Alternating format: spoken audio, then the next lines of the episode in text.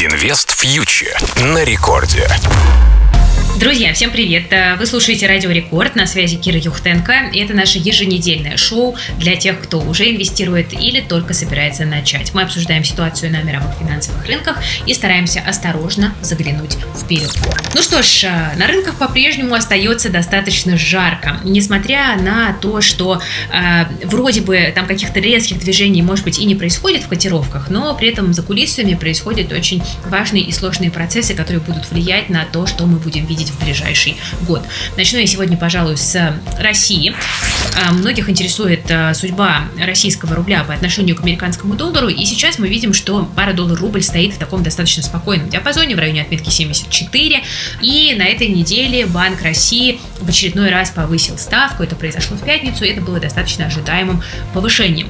Но что здесь было важным, так это то, что а, Эльвира Набиулина, глава Банка России, дала понять, что если инфляционное давление на экономику сохранится, то ЦБ готов и дальше повышать ставку. Поэтому действительно очень похоже на то, что в России мы можем в скором времени, через несколько месяцев, дойти до ставки в 10%. И это теоретически может стать неким фактором поддержки э, для российского рубля. Но, с другой стороны, сейчас у российского рынка слишком много других дестабилизирующих факторов, которые пока, к сожалению, остаются в силе.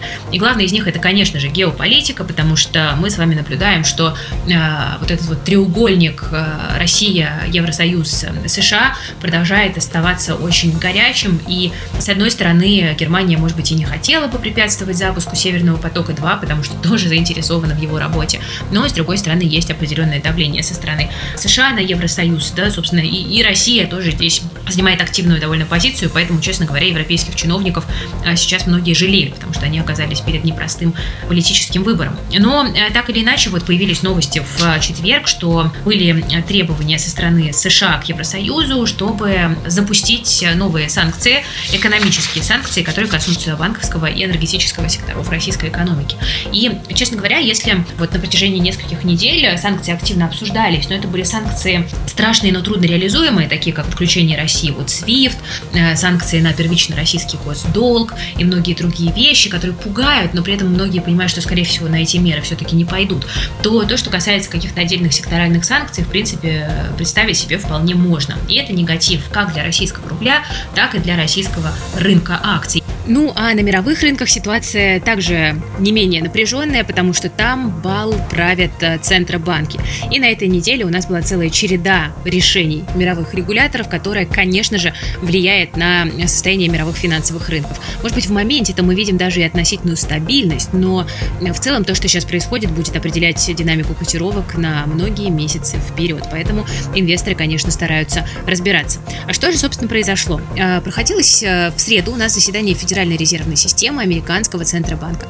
И там было принято решение не повышать ставку, но зато объявили о том, что программа выкупа активов будет э, сворачиваться быстрее, чем ожидалось, и завершится уже весной 2022 года. И одновременно с этим глава ФРС Джером Пауэлл сказал, что повышение ставки может последовать сразу за прекращением программы выкупа активов. Хотя раньше он намекал на то, что там возможен достаточно большой временной разрыв между этими двумя событиями. И по сути то, что происходит сейчас, э, это не проблема сворачивание покупки активов все равно не убирает с рынка излишек ликвидности. Он остается, просто он будет прирастать чуть более медленно.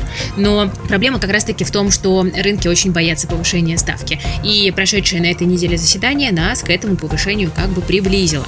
Интересно, что в моменте рынки реагировали ростом на события, но э, потом, когда подключились другие центробанки, например, Банк Англии и ЕЦБ, э, и американский рынок тоже перешел к снижению. Кажется, инвесторы потихонечку начинают осознавать, что же все все-таки происходит, и осознавать, что сейчас мы действительно находимся в очень переломном моменте монетарной политики. И, кстати, Банк Англии там подбросил дровишек в огонь, потому что британский а, регулятор, или как его еще называют, старая леди, принял решение повысить ставку тогда, когда вообще никто от него этого не ожидал. Это все говорит о чем? О том, что центробанки напуганы растущей инфляцией, она высока везде, и в США, и в Великобритании, и в Европе, и в России тоже. И на этом фоне центробанки все ужесточают политику, а, делают стоимость денег дороже, стоимость заемных денег и, соответственно, надеются, что это поможет э, приостановить безудержный рост цен. Но пока что-то не очень помогает. Это все, конечно, выглядит э, не очень здорово.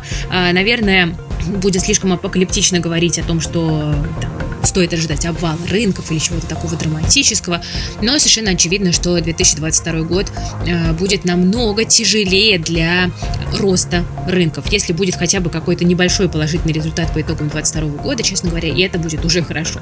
И инвесторы, особенно розничные, должны эти риски прекрасно для себя осознавать, потому что время легкого роста рынков подходит к концу. Это факт, с которым нужно смириться, потому что поделать мы с ним ничего не можем. Ну что ж, э, друзья, на этом, пожалуй, я буду заканчивать. Э, вы слушали Радио Рекорд. С вами была Кира Юхтенко и медиа для частных инвесторов InvestFuture. Подписывайтесь на InvestFuture на Ютубе и в Телеграме. Берегите себя и свои деньги. Инвестируйте, пожалуйста, с умом. Всем пока.